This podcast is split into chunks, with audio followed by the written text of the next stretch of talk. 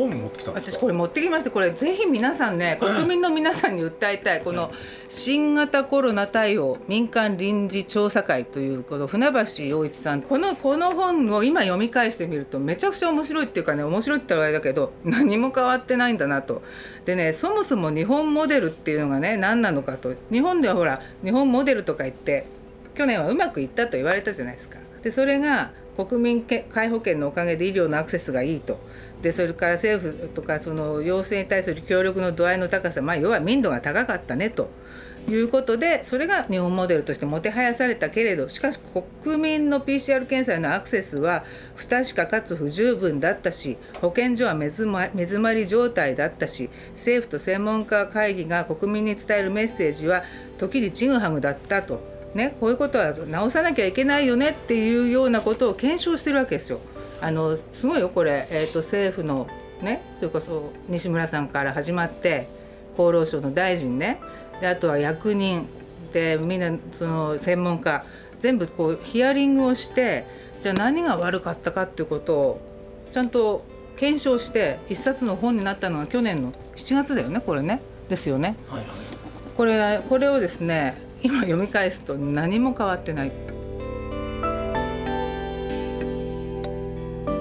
鈴木敏夫のジブリ汗まみれ、今週は紀尾井町内科の市村由紀子さんをお迎えして医療現場から見たコロナ禍をテーマにお送りします。出演は他に日本テレビの依田健一さん、そして鈴木さんです。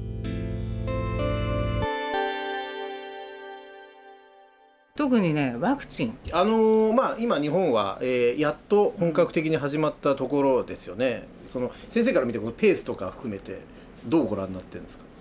私はね、うん、去年やっぱりいちねんかん の, そのクリニックの経営者でもあるからね、まあ、患者さんも減りましたよ、都心だしね。で、まあ、それこそいろんな意味で給付金をもらったりとか、それでも私は絶対にまずスタッフからコロナを出しちゃいけない。で、患者さんもうちは小さいところだからあのコロナの人は受け入れられないけれども、ちゃんと連携はそれを連携で持って、であのいわゆる日常かかっているあの慢性疾患のうちのかかりつけをとにかくクリニックを閉めずにっていうことを一番大事なこととして細々とやってきました、ね、それでもやっぱり収入も減ります。でなんとか、まあ、来年はむしろそのワクチンねあるし、ワクチンで盛り返そうと、まあ、これは経営者としてのまず一つは考え方。そもそも、うん、まあ、世界的に日本ってワクチンの接種のまあ開始が遅れてるっていう、はい、いうのがまあ現然とありますよね、うん、これそのいくつかまあ要因があると思うんですけど、先生から見てなぜこんな遅れてることになってるんですかね。いや、アストラゼネカに関してはですよ、いちおくにせんかいぶんを、まあ、茂木大臣が向こうに行って交渉して、うん、まあ、一応確約してきてるわけで、ファイザーに関してはね、これなんとなくまだあのあやふやな感じだったので、ファイ特にこうちょっと読んでいいかな。特にファイザーの件に関しては外務省が組織内に対応したことはなく、厚労省が一般向けに発表している以上の情報共有は外務省にはなされていなかった。で本来ワクチン確保は国家的な対応が必要となる取り組みであるから、厚労省一省で対応するのではなく、外務省のリソースもうまく活用するなど全体を俯瞰した視点を持った司令塔機能が必要ではないかとの考えを述べている。ではちがつにじゅうはちにち、去年ですよ、政府対策本部会議ではワクチンに関して国民への円滑な接種を実施するため、国の主導のもと身近な地域において接種、接種を受けられる仕組みや健康被害が生じた場合の適切な、えー、緊急処置も含め必要なたてあのて体制の確保を図るというようなことが書かれていて、要はファイザーに関してはちゃんとネットワークを使っての確保っていうのはできなかったから、ほら首相がこの前行ってやっとそこでね取り付けてきたって、あれがもうしがつだっけさんがつでしたっけ。そうですね、さんがつ、ついこの間でしょ。こういうこと去年のはちがつに言っているのに、こんなにいちねんかんも時間があったのに、それとその打つ体制だってもう来た場合にはこういうふうにしようねって、あるいはシミュレーション何回かして、あこれだとあれだからとにかく早く打つ方法っていうのはいろんな何通りも考えることはできた時間はあったわけですよ。って今頃になって、あ、やっぱり開業医も必要だねとか、例えば普通の開業医もあの我々も普通の、 あのかかっていない患者さん、それと風邪をひいてあの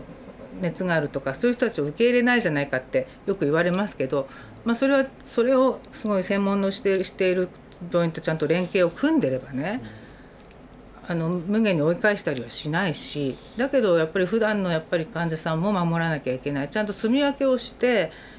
やってきてはいるんですよね。よくその言われる話で、例えばコロナの患者さんって、まあ、非常に今人手がかかる状態になっていて、うん、その病床の数が例えばあっても そのそこに対応できる人が結局少ないから、えー、あんまり簡単に受け入れられないんだとか、あとはまあ機器の問題とか、あのそもそもあんまりなんていうか簡単には受け入れられる土壌がないのかなと思ってたんですけど、なんとかなる余地はあるってことですか、となると。例えば中国とかもう病院作ったじゃないですか。もうあれ日本人笑ってましたよね、最初の頃ね、そんなあの突貫工事でみたいな。でもあれぐらいやるお金と時間はありましたよね、今となってみれば。去年でもうこれで収束するかなってちょっと気を抜いたんじゃないかなと思うんですけどね。それといつまでも厚労省と保健所じゃなくて、いわゆる シーディーシー みたいなのをね、もう立ち上げて、それこそ今回のワクチンだって厚労省とは別に河野さんがワクチン担当大臣とかね、なんか中途半端なことやってるけれども、そういうことも含めたそういう シーディーシー を作る時間も十分あったと思う。ちょっとまずワクチンの話に絞ると、うん、あの日本の国内のワクチンの開発って結構時間かかってるじゃないですか。これはなんでなんですかね。あれはね、うん、諦めざるを得ないんですよ、日本は。実験しなきゃいけない。対象がろくせんにんなの。そうすると、うんうん、そのね、実験段階でそのワクチンも、うん、じゃあやろうという人が果たしているかどうかなんですよ。ろくせんにんの治験ね、いわゆる。でそれは呼びかけたんですかね。いや、やってないの、うん、でなんでかっていうと、うん、アメリカはやりやすいんですよ。お金もらえる。そう、うん、ところが日本は、うん、そういうことに対して非常にセンシティブですよね。そうだからできない。で厚労省っていうのはやっぱりほら昔のあのエイズ問題とかね、いろいろあの過去のことでものすごく怖がっちゃってるわけですよね。だけどそれは今のワクチンだって本当に安全かどうかは分かりませんよ。その今のね、うん、さっきに戻るとね、うん、ろくせんにんをね、うん、隔離しなきゃいけないんですよ。じゃあどこへ隔離するのってことになるんですよ。そうすると確かにね、日本みたいに小さい国だと、うん、ね、物理的にね結構難しいの。それがまず一つの、はい、もう一つは、まあ、簡単に言うと アールエヌエー の問題ですよ。この問題は大きかった。私は学術的なことは何も言えない。もうとにかくここ今やってきた中で分かったことは、若い人ね、どうもごじゅっさい、私ね打ったけど何でもなかったんですよ、いっかいめもにかいめも。うん、でうちの看護師さんでさんじゅうだいの人、やっぱりじんましんが出たり、あるいはにかいめの時は熱が出てもう泣いて電話してきましたからね、私のところへの胃が痛いって、まあ、胃が痛いっていうのも一つのアレルギー症状ですよね。副反応としてそれが副反応やっぱり出ますよ、若い人で。今日もやっぱりと急にじんましんが出たりとか、だからまあこの前鈴木さんおっしゃってたけど、いわゆるその将来その子供に対してのね、妊娠して子供、そこがこれは分かりませんよね。保証がない。分かんない。案外あのコロナに強い子供が生まれちゃうかもしれない。これ分からない。分かんないですよね。分かんない。ただね、抗体検査をしたんですよ。いっかいめでさんしゅうかんご、はい、で私ともう一人ななじゅうだいの男性とやってみたら、あとうちの看護師さんか、普通にかかった時に、えー、測る抗体、これ結構私いろいろ過去にあの測ってましたからね、だいたいあの重症の人はななとかはちとかなんだけど、それがだんだんさんかげつごとに減ってっちゃうわけで、それを測ってみたら私陰性だったわけ、はい、え打ったのに陰性じゃんと思って、それで調べたら、要は中和抗体って今よく言うじゃないですか、中和抗体を反映する別の抗体検査っていうのがあって、それを調べたらやっぱりボーンと上がってるわけですよ。一応打った人は全部上がってるの、まあ数にはね、例えば私がせんにひゃくだとななじゅうだいがよんひゃくだったり、人によりけりだけど、まあ、いわゆる抗体、そのスパイクタンパクと呼ばれるね、人間の細胞にあるスパイクタンパクにコロナがピッとくっついて侵入するのを、その間に入り込んでそれを防ぐという抗体、それが中和抗体。それは一応できてるんだなということだから、いやこれはコロナに対しては十分価値はあるし、いっかいでもやる価値はあるから。僕ね、うん、質問していいですか、はい、あの客観的な立場で、うん、いっかい打つとね、うん、それって何ヶ月 OK なんですか？でも世界的にもまだ打っていちねんは経ってないから分かんないですよね。そうですね。あとまあ変異もこの先さらに進む可能性もありますよね。そうでやっぱり、えー、と普通のかかった人でね、軽くかかった人でさんかげつごには消えてる人いましたよ。好意的に例えば捉えれば、うん、まあインフルエンザの時はその、まあ、要するに毎年新しいインフルも形が出てきていて、うん、それに対して毎年新しいワクチンがあることになってますよね。でそれと同じようなゾーンに入っていくのかなって想像してたんですけど、そういうことじゃないですかね。だからそれでしょ、うん、だからみんな大変なわけよ、はい、で毎年打つ、しかもにかいをね毎年これからやっていく、しかも全国民に、それはもう気が遠くなりますよ、これからどうなるのか。僕それでいうとそのものすごい大きな疑問として、もともとあるっていうか、まあ、特にいちねん経ってあるのが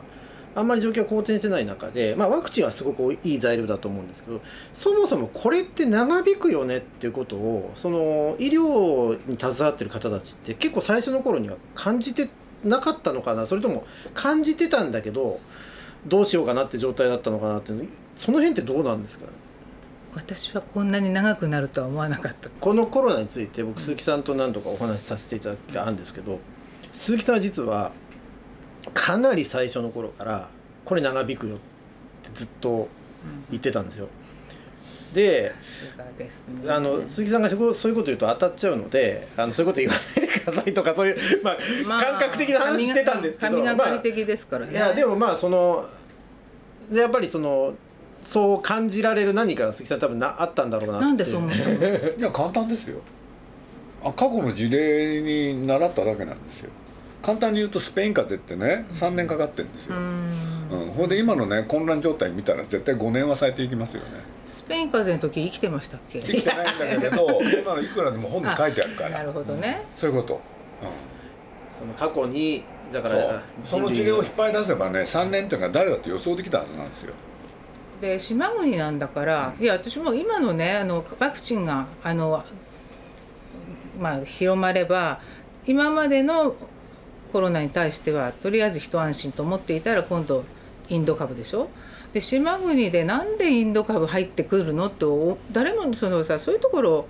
マスコミはつっつかないの、それともつっつけないの？つっついてますよ、うん、つっついてる。そういうのはよく話には出ますね。水際対策がまあ十分かどうかっていうところはそこで終わっちゃうでしょ、うん、じゃあ台湾だってね、うん、結局ねあんだけ抑え込んできたのに突然、うん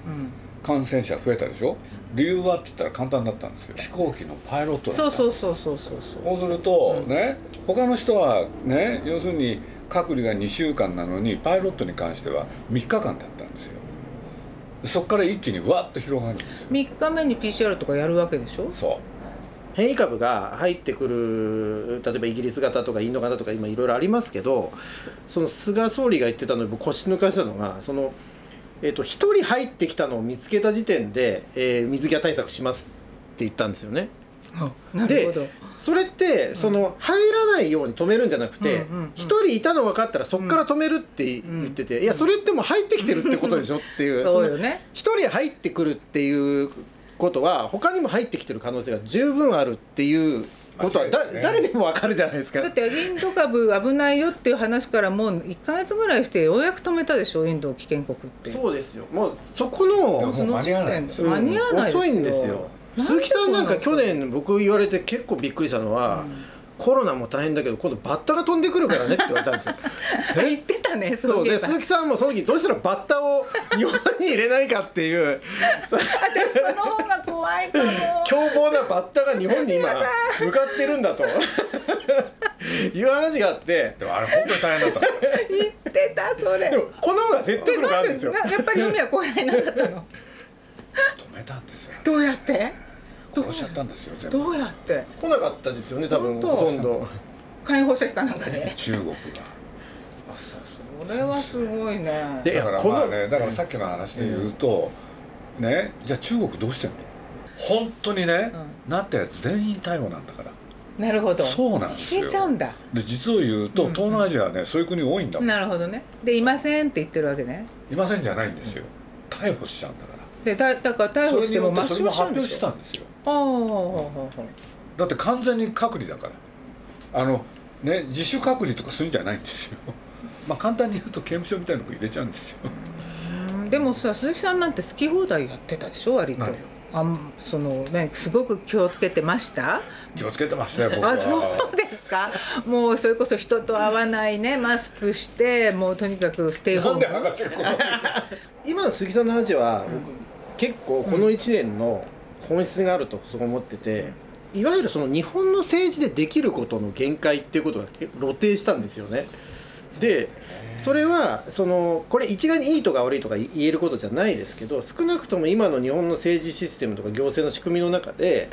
例えばステイホームって言ったところで、それって法的な拘束力とかどのくらいあるのっていうところが、まあ限界なんで、皆さんできるだけご協力して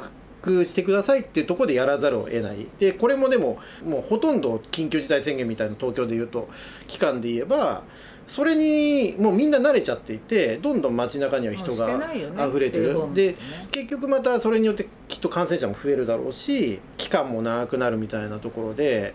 なんかその日本の政治システムの持ってるこう特性がこのいちねんかんすごくあらわになったなって感じです。先進諸国はみんなそうだよ。うん、じゃあ特措法みたいです、いわゆるね、もうそのいやどっちがわかんないですよ。でも、うん、あの、うん、少なくとも、まあ、簡単に言うとね、独裁者がいるところはね抑え込んでるんですよ。そういうことなんですよね。そう。そう。それとやっぱり良くも悪くもね。まあこれほら民度っていうね言葉を使ってちょっと問題になったけれども、でも実際これはやっぱり現実的にはそれはありますよね。だけどもうあのステイホーム、あの緊急事態ももうみんな言うことを聞かなくなってますよね。っていうのはでもそれぞれが一応気をつけてるでしょ。で本当に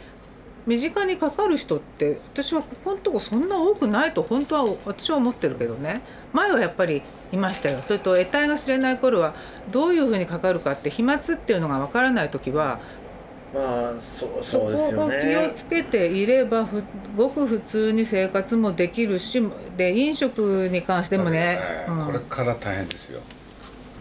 結局ね、今先進諸国をはじめワクチンによって抑え込もうっていう作戦でしょ。そうすると今の話で分かりやすいのはね、それってやってるのは先進諸国だけなんですよ、うん、残るところがあるんですよ、アフリカで。そう、そうするとこれ解決できなくなるんですよ。だってそれ誰もね黙ってるでしょ。実際にはそうなんですよ。まあ、SARS とかも意外と日本人には結構遠慮かったですけど、時間かかってますからね、本当に収束するには。で自分たちと関係ないと、確かにこう疫病とかあのウイルスのことってあのもう関係ないことみたいになっちゃうんですけど、世界規模で見たらあの結構な人がそれで亡くなってたりとかってことは相変わらずありますもんね。まあ、私たちの世代はそういうの初めてだもんね。それはそうですよ。でも歴史的にはね、もうしょっちゅう起きてたんだから、本当にペストをはじめ、そうね、確かヨーロッパなんてね、それで壊滅的。これまでと違うのはね、やっぱり大体さんねんで終わってたんですよ。それが今回なぜ違うかってね、経済をなんとかしようだからでしょね。そのコロナを抑え込むのと経済をね両立させようって、この作戦がね一番失敗に決まってんじゃないですか。じゃあ経済を一旦止めなきゃいけないんですよ、これ。誰が考えたって。思い切ってやれば逆にこんなに長引かずに済んだっていう。住んでたのをな長引かせたらなぜかあったら両立を願ったからですよ。実際でも潰れていくお店、じゃあこれは給付金が足りなかったで、あとはまあ気力が足りなくなったということ。給付のシステムはもうもはや限界に来ていて、例えば飲食店に例えば渡ったとして、それでまあ少し食いつが逃げるとかあったとしても、その飲食店が仕事してその先の人には行き渡らないわけですし、まあ、その給付金の仕組みっていうのも、まあ、そもそもなんていうか暫定的な仕組みでしかないから、長引くことには対応できないですよね。それを前提にしてないんだよね。はい、で, でもやっぱりここでワクチン、私は割とワクチン論者なんですけど、まあ、打ち手の問題ってのも言われてますよね。でももうあるクリニックを全部使って、で診療の合間にボンボン打てるから、でかからない人はかからない。じゃあどうやってやってきた。与田ちもやっぱりそれなりに考えてやってきたでしょ、毎日の。まあ一般的な感染対策ですけどね、結局そんななんか特殊なものことができるわけじゃないので、うん、あのもう他の人と同じようなことしかできないですけど、うん、だから対策っていうのはある程度できると思うんだけど、それでもやっぱりできない人もいるんですよ。どうしても飲みに行っちゃうとか、若い人通してどっか行っちゃうとか、すれ違ってかかるってことはないんですよ。だからあのステイホームであのおじいさんおばあさんがね、私の患者さんもみんな足がヘロヘロで、それこそちょっと認知も入っちゃったり、家族が外へ出してくれないとかね、本末転倒なことがいっぱい起きてるわけ。で、できるだけ普通の生活をしながらこの時間をやり過ごしていかなきゃいけないんですよ。難しいですよね、うん、その中の一つとしてはワクチンもあると、うんうん、なんか私のこうフラストレーションがだんだん溜まってくんですけど、なんとかしていただけませんこれ先生でもまあ日本中一緒だと思うんでやっぱ僕なんかももう去年はまだこうみんな一斉に休んだりとか、みんな一緒に大変だったって感じがあるんで、なんかこうまだ自分個人でいうとこう対応の仕方あったんですけど、今年はちょっとこう気持ちに応える部分がありますよね。そうよ、今年はね、うん、それともこの緊急事態っていうのがね、なんかこう何を根拠にっていう、そのただだらだらやってるだけで、それなおかつオリンピックをしちがつにやりたいんだったらしちがつまでに全国民がワクチンを打てるような、もう去年からもう何が何でもっていう何もなかったじゃないですか。例えばそれを見て、あれアメリカがその渡航禁止にしたっていうのはどういうことだと思います？あれオリンピックを直前にしてなんか思惑があるのかしらと。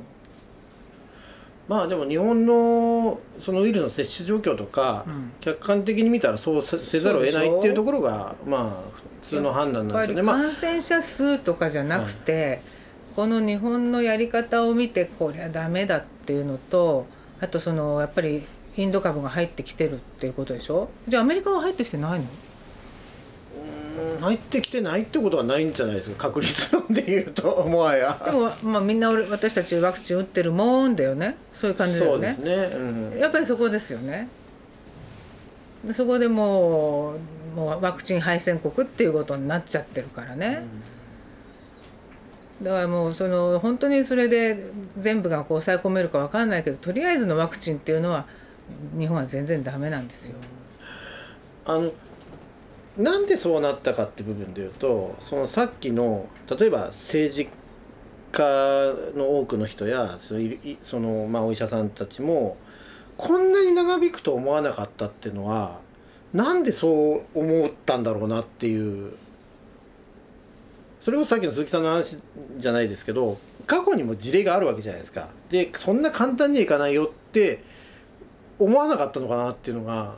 そこはすごい不思議なんですよね。どっかでまあなんとなく収まっていくのかな、夏になれば暑くなるしとか、そういう感じでいたってことですかね。そう、最初夏になれば大丈夫だとか言ってたよね。言ってましたよね。言ってました言ってました言ってました。だからもうこれワクチンが抑え込めるんだったら毎年毎年打っていくしかないってことですよね。そう、それしかないもん。うん、今手はそれですよね、うん。だってそっちの方向に向かってますよ。うんうん、ただそれによるね。遠い未来の副反応というか遺伝子への影響ね、まあ、鈴木さんが多分それを一番懸念してるというか、まあ、そういう説も実際あるみたいだけれど、ただあとはほら中原先生もおっしゃってたけど、まあ、ワクチンそのワクチンじゃなくてそのウイルスそのものがだんだんこう弱体化というかね、インフルエンザと同じようになっていくのか、いわゆるお友達感覚になってくれるのかどうかね。でもまあそのそれは自然界のことだとかどうしようもないんだけど、自然界じゃないもっとその人間として、それと日本のこのいろんな制度、いろんなそういう確かに憲法における、まあ、人権とかね、そういうのあるけれども、政治家の役人に頼ってちゃやっぱりダメだよと。こういう例えばこの民間臨時調査会なんて、こういうのじゃあ役人の政治家がこれを鑑みているのかっていうね、そういう不勉強さね。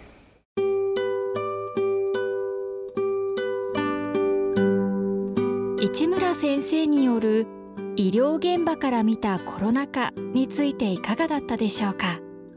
なお、市村先生の発言はあくまで個人の見解です。ご了承ください。来週もお楽しみに。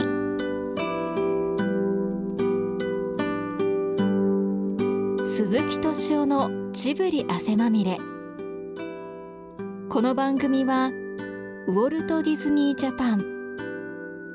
ローソン、日清製粉グループ、 エーユー、ブルボン、信用金庫の提供でお送りしました。